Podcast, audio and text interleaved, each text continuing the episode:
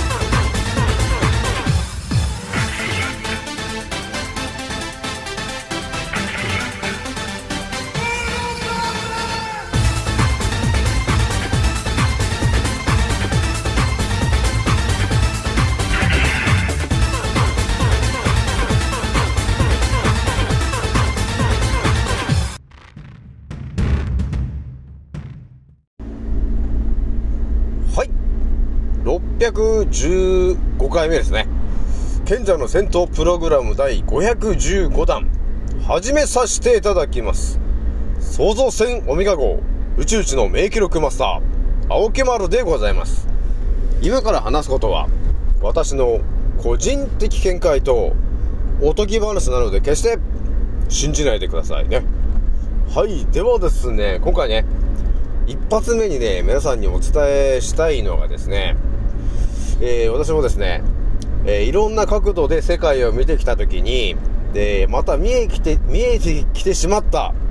えーある病についての話をお伝えしようかなと、えいうところがあるんですよね。じゃあね、一発目にお伝えするのがですね、この地球に、え存在するアレルギーと、え呼ばれている病についてですね、そのアレルギーの本当の原因は〇〇だよね、と。いう話を一発目にね、しちゃおうかな、と。いうところがね、あったんですよね、と。沖村さん、ついにその話行くんですか、と、えーいう人もいるんじゃないかな、と。いうところあるんですけども、まあね、一応私の話をずっとこう聞いてる人だと、あれ、青木村さん、ついに行くんですかと、えーいう感じはあるよね、と。いうところがございます。でね、一応二つ目にね、えーお伝えしときたいのが、えー今ね、えー乳がんとか、えー、がんと呼ばれてるものに、えーなってる方、えーいると思うんですけども、そのがんに関わってる人が、えー、なんていうのかな、こういう考え方になってると思うんですよ。えー、周りと同じように、その癌になってる人がいて、その人たちがどういう治療法をやってきてるのかと、えーいうところが、同じように自分も、自分もその治療法をやらないといけないんだっていう、えー、刷り込みがされてる方がね、たくさんいるんですよ。だから私が言っときたいのは、その刷り込みと呼ばれてるものではなくて、えー本当にどうやれば治るのかというところの原因と対策、そこをね、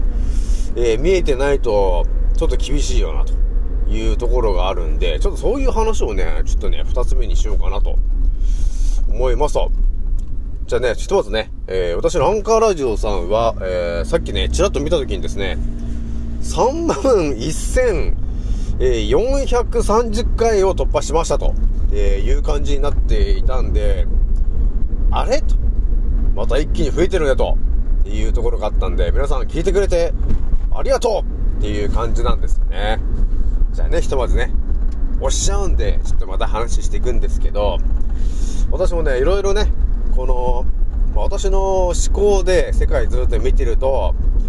ね、いろんな方がいろんな病気になってるなーっていうのがあって、その中でね、このアレルギーというその病気について今回はちょっと切り込んでいくんですけど、で、アレルギーという病気がなぜ起きるのかと、えいうところについてね、えーほとんどね、多分今現状だと、なんでアレルギーになっているのかっていうことについて、あまりね、よく分かってないっていうのが現状なのかなというところがあるんですよ。それをね、本当ね、アレルギーについて考察していくと、やっぱ見えてくるのが、原因がよくわからないんだよね、と。っていうのがほとんどのところに書いてると。まあ中にはね、その、ピーナッツアレルギーとかね、そういう、えー、ね、何か食べ物でアレルギーが出てるという人もいるんですけど、あとはね、やっぱりざっくりね、何のアレルギーなのかわからないみたいなことになってるのが、このアレルギーと呼ばれてるものなんですよね。でね、私もね、いろんな情報を今調べて、頭にぶち込んで、まあ、ある程度ね、まあ、見えてきてる話で言うとですけど、ひとまずね、このアレルギーというもの、なんで起きるんですか？と、っていうところと、ま、アレルギーになるとね、いろんなね、こう、症状が出たりするんですよね。その、発作みたいなものだったり、えー、中にはこう、転換みたいなものになったりとかね。いろんなものがあるわけよ。いきなり気絶しちゃったりとかね。お腹が痛くなったりとかっていろんな症状が出るんですけど、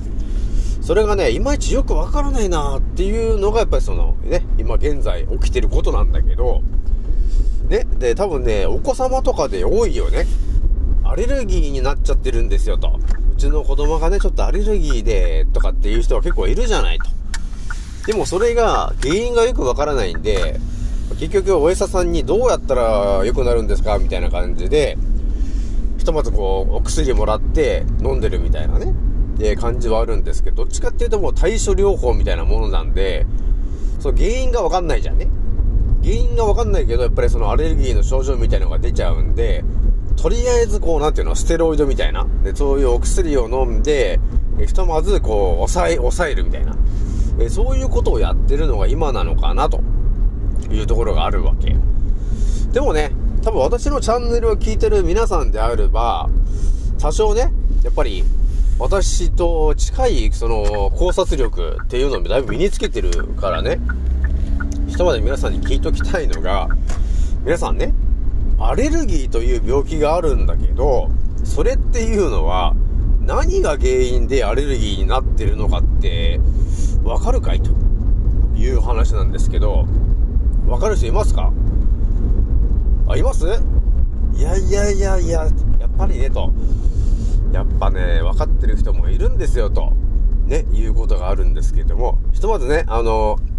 あの皆さんね、今頭の中で、あ、多分アレルギーって、これが原因なんじゃないかっていうのを一応頭でね、えイメージしていただいて、えとりあえず青木丸が最後に何を言うかと、っていうところと、こう、一致したらね、あ、ちょっと、あ、近いんだなと。青木丸に近づいてんだなっていうのが多分分かってくるからね、というところがありますからね、皆さんね。で、ひとまず私がね、お伝えしておきたいのが、この、やっぱりね、人間というものが一体何なのかというところの、えー、そのまず見方がね、人間をどう捉えてるのかっていうところの見方が、みんな、ね、地球に住んでる99%の人は、あのー、人間だと思ってるから、あの、答えが出ないんですよね、というところがあるじゃないですか。で、だから私最近言ってるのが、じゃあ人間は何なんだと。ね、人間とは何だっていうところの話で、地球に住んでる99%の人は、じゃあ人間は人間だろうと、って言うと思うんですけども、もうそれが私になった時に、ね、いや、人間というものはね、と。とりあえず人間の形はしているんだが、一つ一つね、細かいところを顕微鏡で見ていったときに、人間というのは、その、ミトコンドリア細胞の塊が集まって人間の形になってるだけなんですよね、ということになってるんで、すべてはミトコンドリアの細胞の一つ一つで、えー、できてる、えー、形なんだよね、と。っていうところがね、えー、こう見えてきたわけですよ。だからね、この見方で見てくると、ほんとね、いろんな病気が見えてくることになるわけよ。ね？えー、だから、アレルギーになっちゃってると、っていう人がいたときに、なぜアレルギーになってるんですか？っていうところのね、えー、その答えというか、ね、それについてなんですけど、アレルギーになってる人っていうのは、まあ、いろんなね、その症状が出ると思うんですけど、えー、私がまあ見えてきてる話で言うと、ぱり腸内環境がよろしくないのかなっていうのが、ね、見えてくるんですよね。だから同じなんか食べ物でもね、えー、ピーナッツアレルギーだ、ね、アーモンドアレルギーだ、いろんいろんなものがあるんだけど、えー普通のタイプの人間の、えー腸、えーで、普通に食べても別に問題が起きてないんだけど、えそのある特定の人が、そのね、ピーナッツとかアレルギーとか、あピーナッツとか、えアーモンドを食べた時に、アレルギーになるんだよね、と。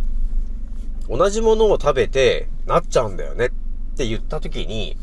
何が、えー一体原因なのかと、えー言った時にですね、まあ私のこれ直感でお伝えしたいのが、今まではね、本当に当たり前と常識の、えー考え方で言うと、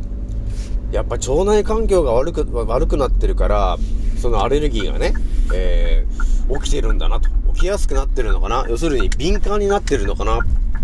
という考え方、えーがあったんだけど、えーさらにね、えー私は次のレベルに達した時に、ね、人間はミトコンドリアの塊なんだよねという考え方に到達することができたんですよね。だその考え方でアレルギーについて、なんでアレルギーになるんですかと、え呼ばれた時に、ね、その今までは腸内環境がちょっと悪いから、えアレルギーの体質になっちゃってるのかなと。っていうところがあったんだけど、それをさらに、えーレベル2の段階で考察しかけたときに、何が起きてくるかというとですね、腸内環境が悪いというのがあるんですけど、さらにその、腸内環境が悪いイコール、腸内細菌が悪いというのが見えてきて、腸内細菌が悪いということは、要するに、腸にいるミトコンドリアというものがものすごい数いるんだけど、その、えー、何人かの、要するに、機能がおかしくなってるんじゃないんですかというところがちょっと見えてくんだよね、ということになるわけよ。でこの考え方もね、多分ね、あまり私と同じ考え方してる人いないんだけど、だから通常ね、通常はミトコンドリアがちゃんとしていれば、そのね、普通に何を食べてもそこまで、ね、体に悪いものでなければ、えー体にそんなに悪い反応は起こさないよね、と、えーいうことがあるわけよ。あるんですけど、えーそのアレルギーみたいなことになってるということはですね、えー要するに違うのかなと。ね。普通に食べても何か問題が起きると、えーいうことは何かがあるんだよね、というふうに、えー考えるわけですね。で、その何かというのは何かというと、え通常に何かものを食べて、えそれでこう消化とか吸収代謝されるわけなんだけど、そこのサイクルで何かうまくいってないところがあるんだよね、と、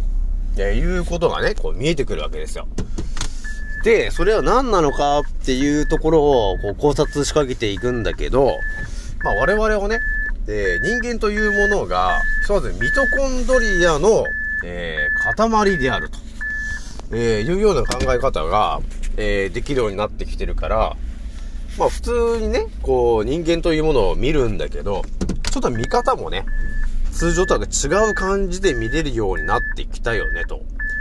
いうところがね、あるわけなんですよね。えーなので、結構やっぱり世の中とね、えー普通の人とは違う感じで、えー考察することができたと、えーいうことになるので、やはりね、えー我々が、えーいろいろね、えー考察してきた、えーしてきてることがね、あの、広いんで、結構いろんな病気に対してね、なんかね、答えが出るようになってきたんですよね。だから、アル、アレルギーと呼ばれてるものっていうのは、結局腸内関係が悪いんだよね、と。っていうところで済ましてはいたんだけど、もう少し細かく調べたときに何が見えてくるかって言ったら、腸内細菌も悪くなってるし、要するにその腸と呼ばれてるものを形作っているミトコンドリアの細胞の一人一がまあいるんですけど、その細胞たちが、えー、ちょっとあのーなんていうのかな、エネルギー不足になっていて、えー通常のエネルギーが、え不足しているということがあって、えー要するに変異しちゃってるみたいな。ね。本当のな、通常の100%の、えーエネルギーのミトコンドリアだったら、えー別に問題ないんだけど、えミトコンドリアのエネルギーが要するに不足している状態になってるので、えー、通常やってくることに対して対処ができなくなるんだよね、と。イコール、その、免疫力が暴走するみたいな、炎症を起こすとか、そういう別な方向で、えー、発動してしまってるんだよね、と。いうことがちょっと見えてきてるわけよ。なので、今起きてるのが、えー、そういうアレルギーというふうに名前が出てるんですけど、通常の、えー、我々健康なミトコンドリアが全身にいた時に、特に問題はないんだけど、やはりね、えー、今皆さん基本的に酸欠になってるし、えー、日本のこのね、え、環境は、よ、あの、結構ね、悪いじゃん。人によっては悪いよね、と。だからストレス社会だしね。だから酸欠になっちゃうんだよね、と。えいうところがあるわけよ。えー、なので、そういうところまで考えていくと、やはり一人一人ね、えー、体の中のミトコンドリアの、そのエネルギーがどれだけ満たされてるのか、満たされてないのか。で、それがね、全身の場所で、やっぱり違うんだよね、と。人によってそのストレスの受け方も違うし、どこが受けてるのかっていうのも違うわけよ。だからアレルギーになってる人っていうのは、まあ基本的にやっぱり腸内関係が悪いっていうのはあるんですけど、っぱり腸にいるミトコンドリアのエネルギーが、何かしらの原因で低下しているとえいうところが、まあ、真の原因なんだろうなというところが見えてきてるわけ。なので、私が改善策としたいのは、まずは全身のまずミトコンドリアを、えー、正常なね、エネルギー100%の状態に戻してやるも、やりましょうと、え、いうところを今ね、皆さんにお伝えしているわけなんですよね。なので、その中に出てくるのが、やはりね、えー、赤ビーツと呼ばれているものと、沖縄のヌチマース、えー、と呼ばれてるものっていうのは結構こう必須で、えー、やってほしいなというところがあるんですよね。だから赤ビーツっていうのはね、この鼻からこう酸素を吸って鼻の奥の副鼻腔というところで、酸素から一酸化窒素と呼ばれているものに変換して、それが肺に入って、肺の中の肺胞というところで、まあ、増幅されて全身に回って、全身のミトコンドリアにエネルギーを伝えてるという役割が鼻なんだよね、というところがあるので、意識した、えー、鼻呼吸ね。意識、自分の意識意識を、ね、意志を持って鼻呼吸をしてみてほしいんだよと。で、それを一日の中の、まあ、できれば空腹の時間だから朝、ね、その1分とか3分とか5分とかね、えそういう時間を使って鼻呼吸をえー、たっぷりしてほしいわけよ。で、そうすると、あの、全身のミトコンドリアにね、エネルギーが供給されるようになるので、えー、だんだんと体のエネルギーが増していくことになるよと。えー、そして、腸から良くなっていくからねと。結局ね、あの、鼻呼吸をたくさんすることによって、全身にミトコンドリア、あ全身に一酸化窒素が供給されるようになります。で、ミトコンドリアが一番集まってるのが腸だから。っていうことがあるんで、腸イコール丹田に集まってるわけなんで、まあ、そこが活性化していくんだよね、ということになるんで、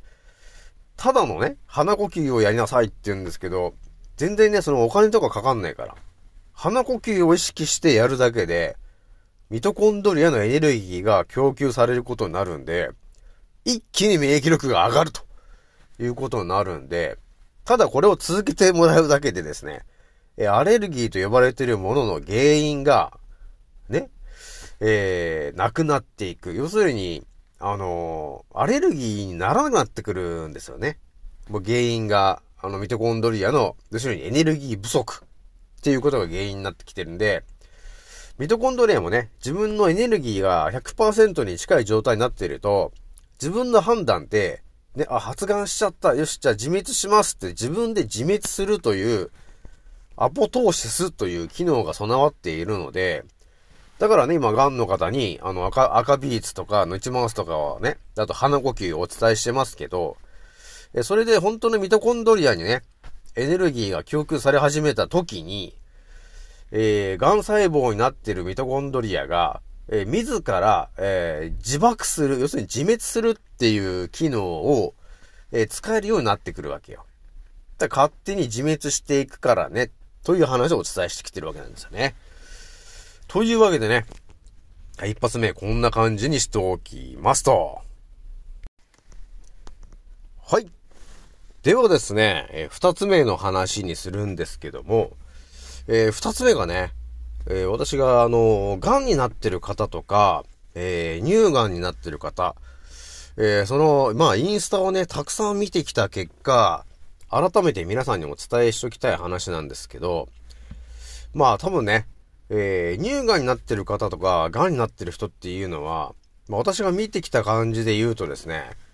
ほぼ99%の方が、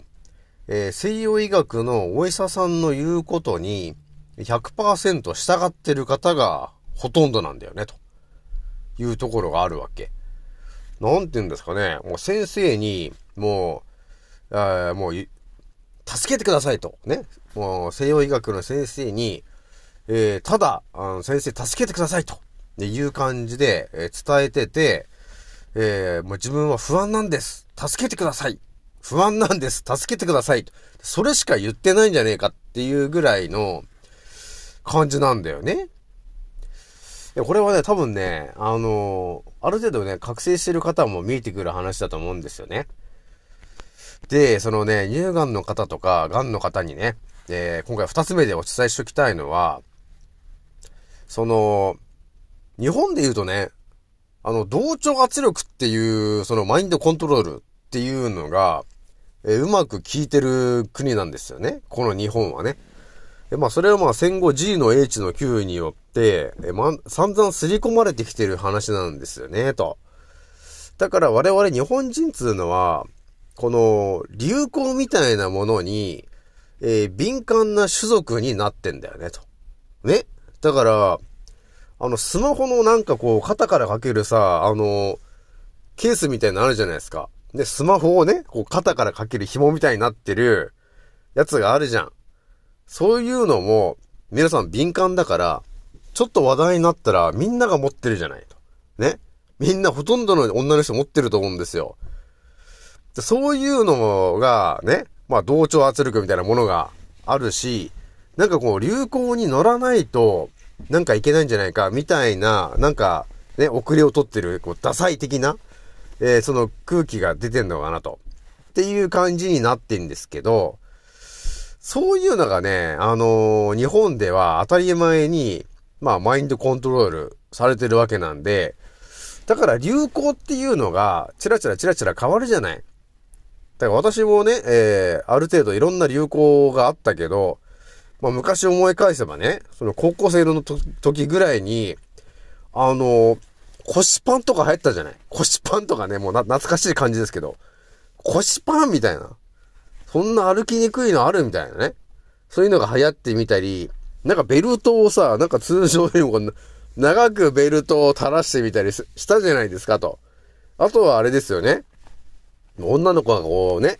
あの、可愛くなっちゃうあの、ルーズソックスとかあったね。ありましたね、皆さんね、そういうものがね。あったんですけど、それらもすべてやっぱり、なんかこの、流行りとか、ね、えー流行とかね、えーそういうものなんだよね、と。だからそういうものに敏感なんですよね、と。この日本人は特に。えーだからそういうものがなんかこう、あれが人気だよっていうと、みんなそれに飛びついていくっていう、この習性が、ね、えー戦後、まあ GH の Q によって植え付けられちゃってんだよね、というところがあるので、まあ今もそんな感じじゃないですか、結局ね。今、結局、マスクしてる人っていうのは、こう、他人からの、なんていうの同調圧力によって、マスクをつけないといけないんじゃないかっていうのがあるんで、マスクしてるよね、と、えーいうところもあるし、えー未だにそのコロナというものが、えー一体何の病気なのかと、何のウイルスなのかっていうことが、えーよくわからないと。で、だから不安なんですと言ってただマスクをしてる人もいるんですけど、基本的にその不安なんですって言ってる人は、えー自分から情報を一切取ってない人なんだよね、ということになるんですよね。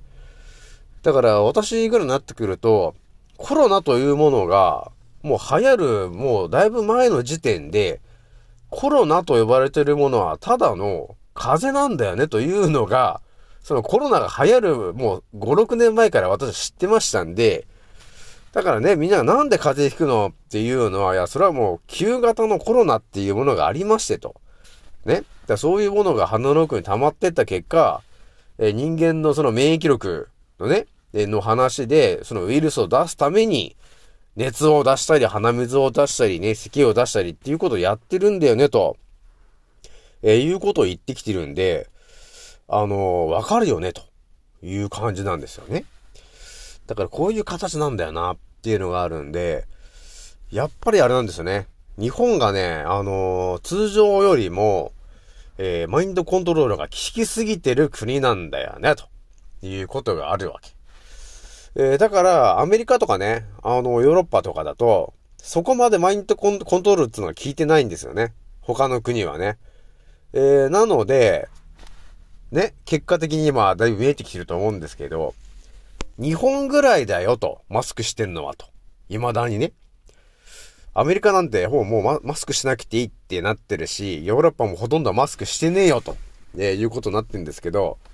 気づいたらもうほぼ日本ぐらいじゃねえかっていう感じになってるんですよね。えー、なので、ちょっとね、えー、マインドコントロールが強えなと、で、いうことを思ってるわけなんだよね。まあ、こういう形で見たときに、ね、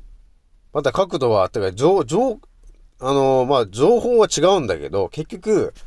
じゃあなぜ癌になってんですかっていうことについても、ただの流行になっちゃってるっていう感じがあるわけ。これね、どういうことなのかっていうとですね、癌になってるというか、まあ基本的にはですね、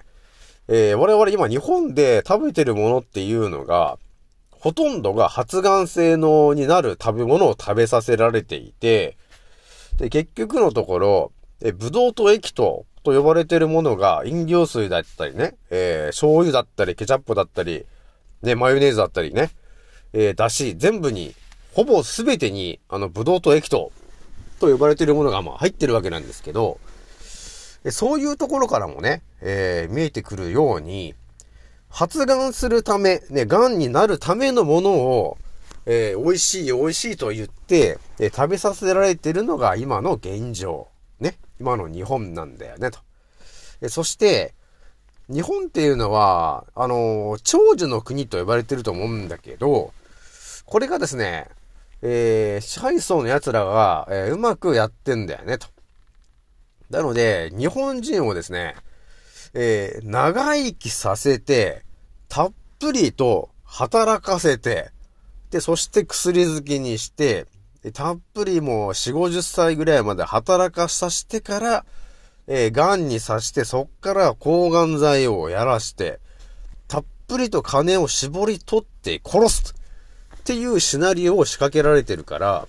日本人っていうのは、え長寿になるようになってんだよね、ということになってるわけよ。だからこれも、青木村さんなんだそんなこと言うんですかっていう人もいると思うんですけど、これが結構ね、あのーガチな話になってくるわけなんですよね。だから日本人は結構長寿の国だ、みたいなね、ね、健康な国ランキングとかでも3位とかになってるんだけど、それはあくまで支配層の奴らが、わざと長生きをさしたいから、えー、ね、ある意味、健康情報も、まあ、ある程度真実を半分ぐらい出してるんだよね、ということがあるので、え我々は、なんとなく、要するに健康に長寿になってるんだよね、日本はね。でも結果的に見ると、その分、たっぷり働かさせられてと、ね、4、50までもずーっと毎日働かさせられてと。で、結果的に発がんして、えー、あと抗がん剤をたっぷりやって、金を全部絞り取られて、殺されてるっていうのが、えー現実なんだよね、というところがね、あるわけよ。で、そして、今日ね、皆さんにお伝えしておきたいのが、まあ、乳がんの方だね、特にはね、えー言っておきたいのがですね、えー乳がんの方っていうのはやっぱり最初ね、なんでこの乳がんになったのかっていう原因もよくわからないし、で、こっからどういう治療をするのかっていうのもよくわからないから、まずは情報が欲しいじゃない。っていうので結構ね、インスタグラム始めましたっていう人がいるわけですよね。で、そうすると、ね、あのー乳がんになってる方から、ね、いろんな人がフォロワーさんになってくれたりとか、えー自分がフォローしたりとか、いろんなそのやりくりがあった結果ですね、結果的に言うと、今、現在その乳がんの方で、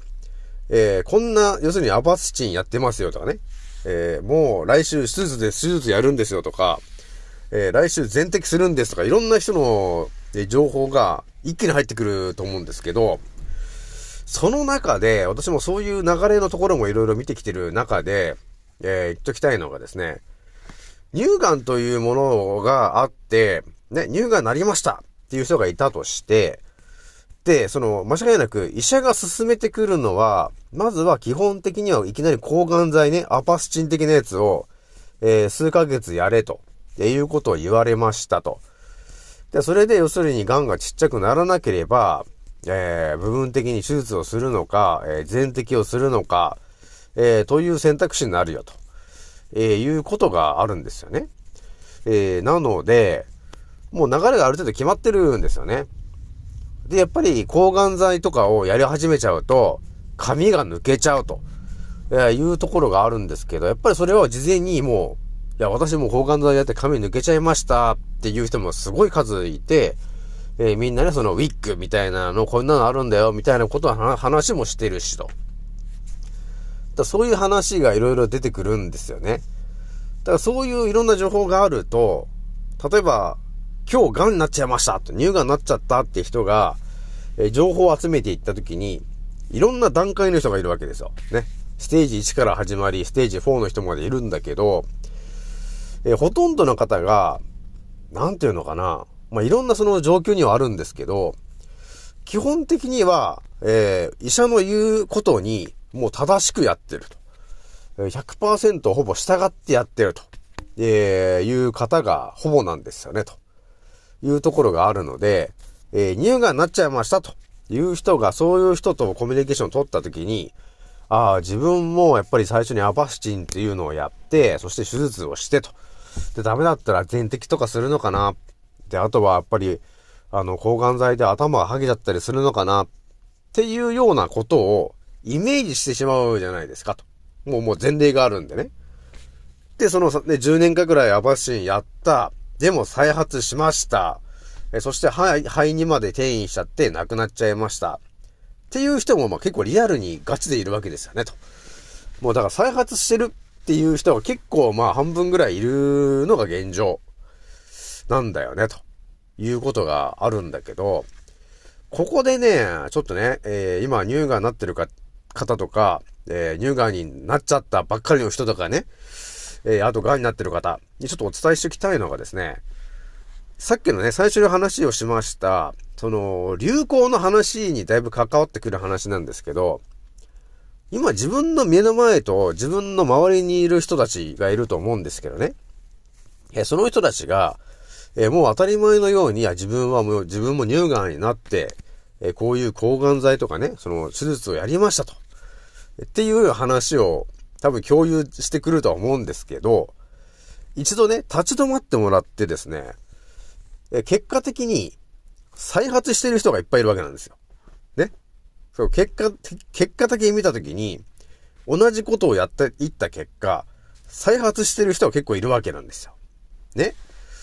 だから、乳がんになりましたって言ったら、抗がん剤やって手術して、10年間ぐらいタモキシとかね、えー、タモキシフェンとかそのアバシンとかやった結果、再発してるっていう人が結構いるんですよ、ということがあるので、結局のところ、抗がん剤とかね、手術とか、えー、そういうものっていうのは、対処療法に過ぎないんだよねっていうことがやっぱあるからね。ただ目の前で癌があるから、じゃあそれを取りましょう。ね。っていう、ただそういう話になってくるんで、対処療法なわけですよね。だから、原因がよくわからないから、先生もね。だからとりあえず、ね、抗がん剤で、えー全身のその細胞を弱らせる。イコール抗がん剤、抗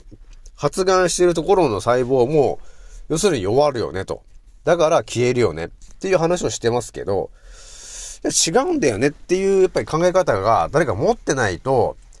みんなあの再発してるよねっていうことがやっぱ見えてきちゃうから、えー今回ね、皆さんにお伝えしときたいのが、えーこの当たり前のようにね、えー、癌になりましたって言って、先生が言った通りのこの流れがあると思うんですよ。で、その流れがあるじゃない？その、発、えっ、と、抗がん剤をやって、手術をやって、えーで、全摘して、みたいな、そういうね、えーその、当たり前みたいな、その、流れがあるんですけど、その流れを先生がいしあの指示した、えー患者の中に、いや、先生ねと、私は、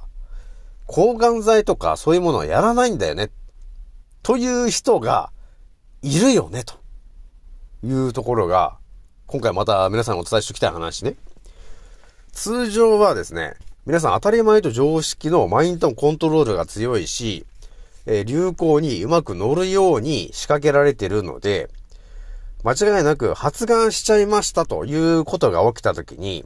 間違いなく病院に行って、先生の言う通りの、え指示にただ従うだけなんだよねと。で、その結果発がんするということが、もう人生で決まってるレールなわけなんですよ。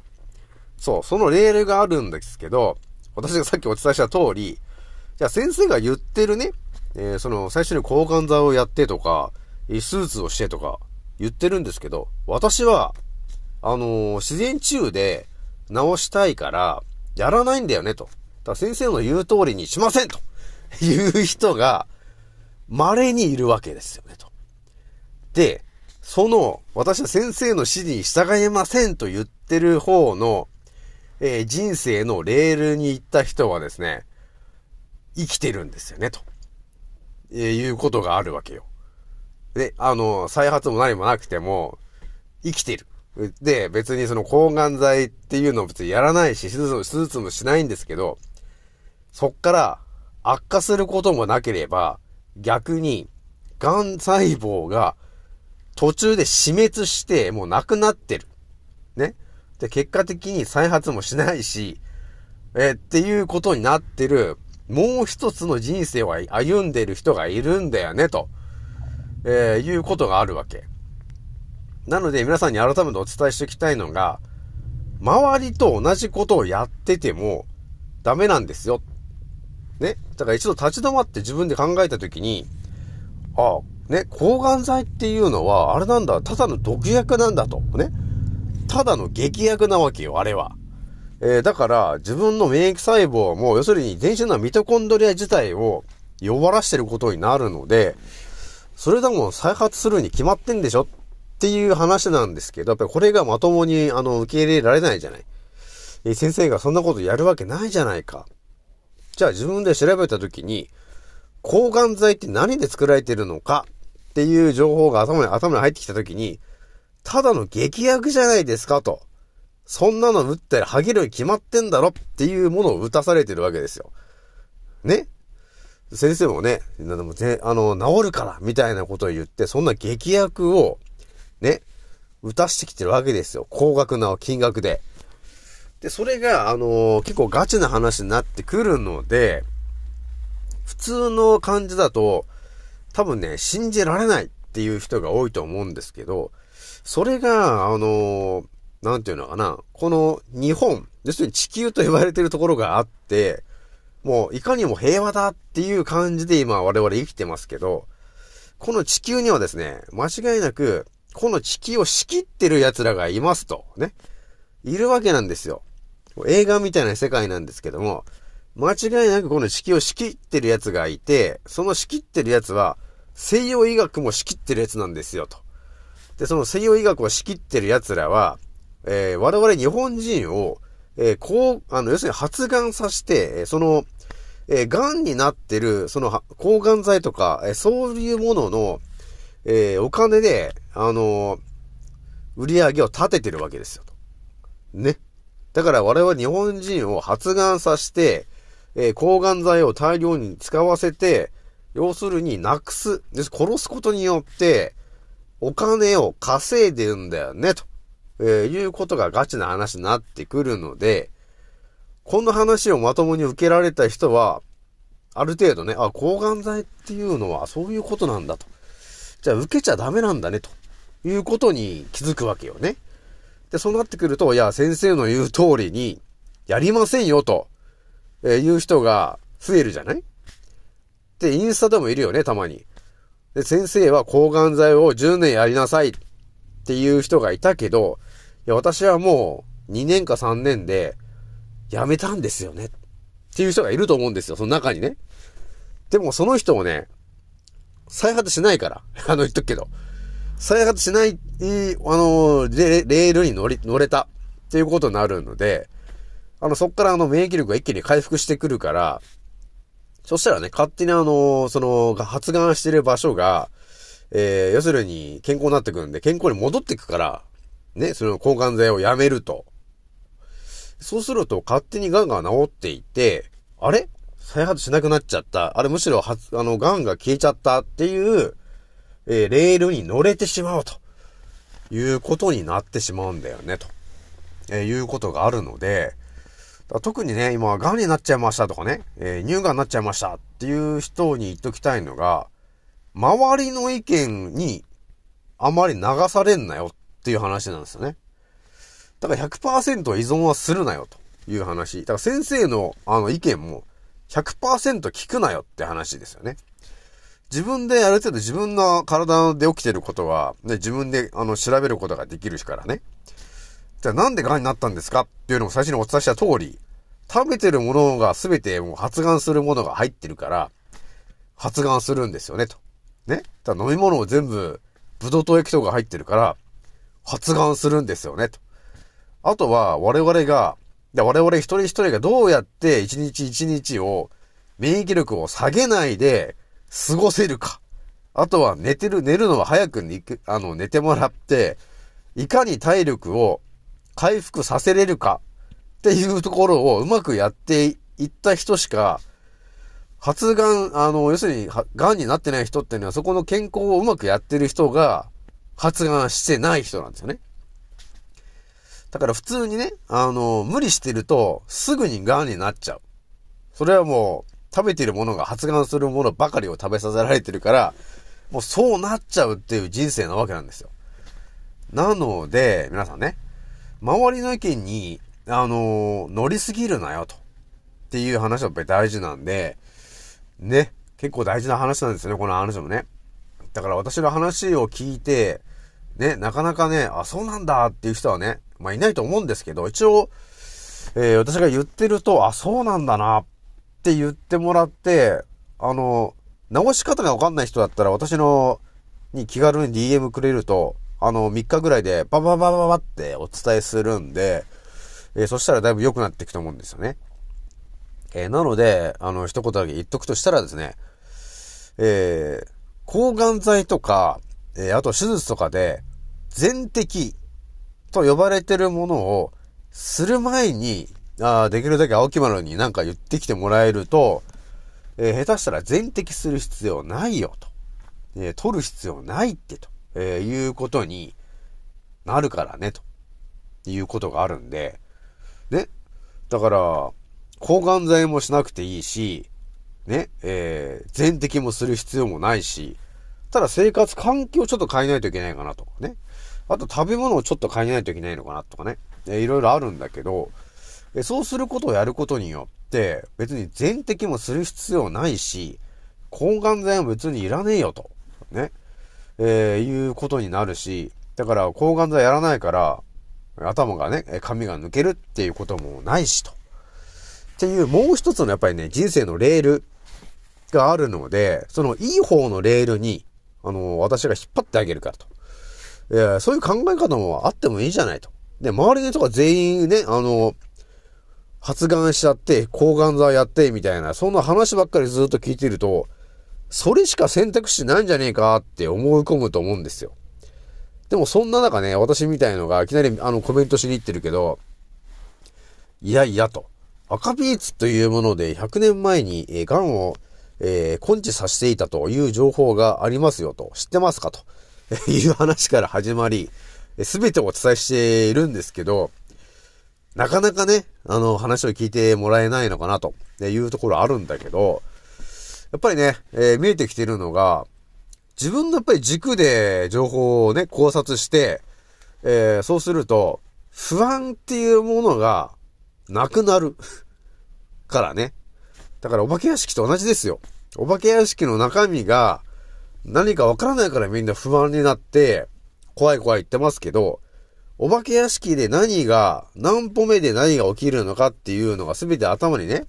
えー事前に勉強して入ってれば、何も怖いことはないですよね、と。もうだって、何歩目で何が飛び出してくるかも見えてくるし、ね、5歩目で上から、ね、ドラえもんが降ってくるとか、ね、4歩目で、えー右から変なおじさんが出てくるとか、そういうのが見え、事前に分かってれば、何も怖がる必要がないんだよね。っていうことになるんですよね。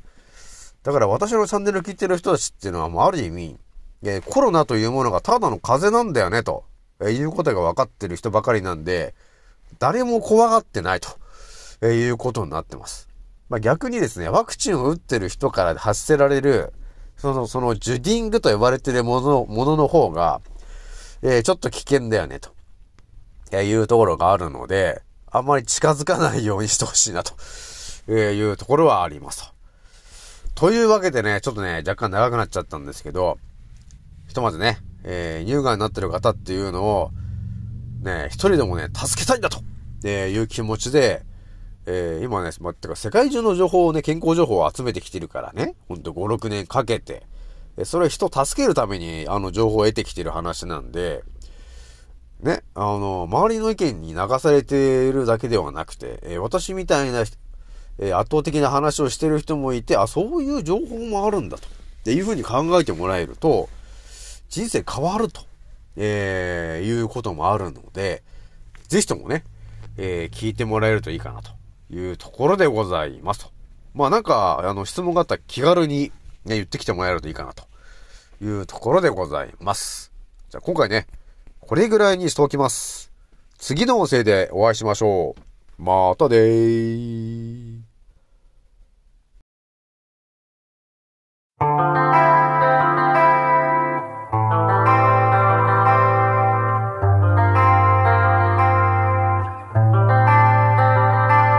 ソファラ見つも鏡の中にあなたにいつか見た君へ。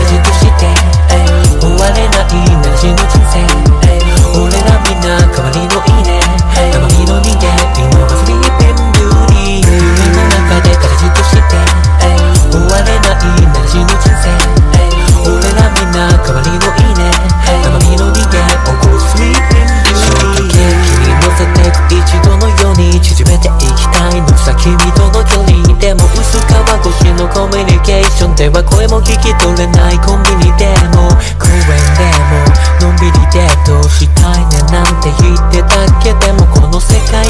れるフェイクニュースのせで街に流れてるブルー。俺ら台本なしで繋がった中 Like a live on direct これ先だってまだまだ感動したい。でも反応しない。眠りの森の美女腰割らせる内面たとえ0.01でも生じゃないなら合わない。ピーチものにしたいビーチならスキルでしょ。突き抜けよう。君の寝床に忍び込む。ぶしつけも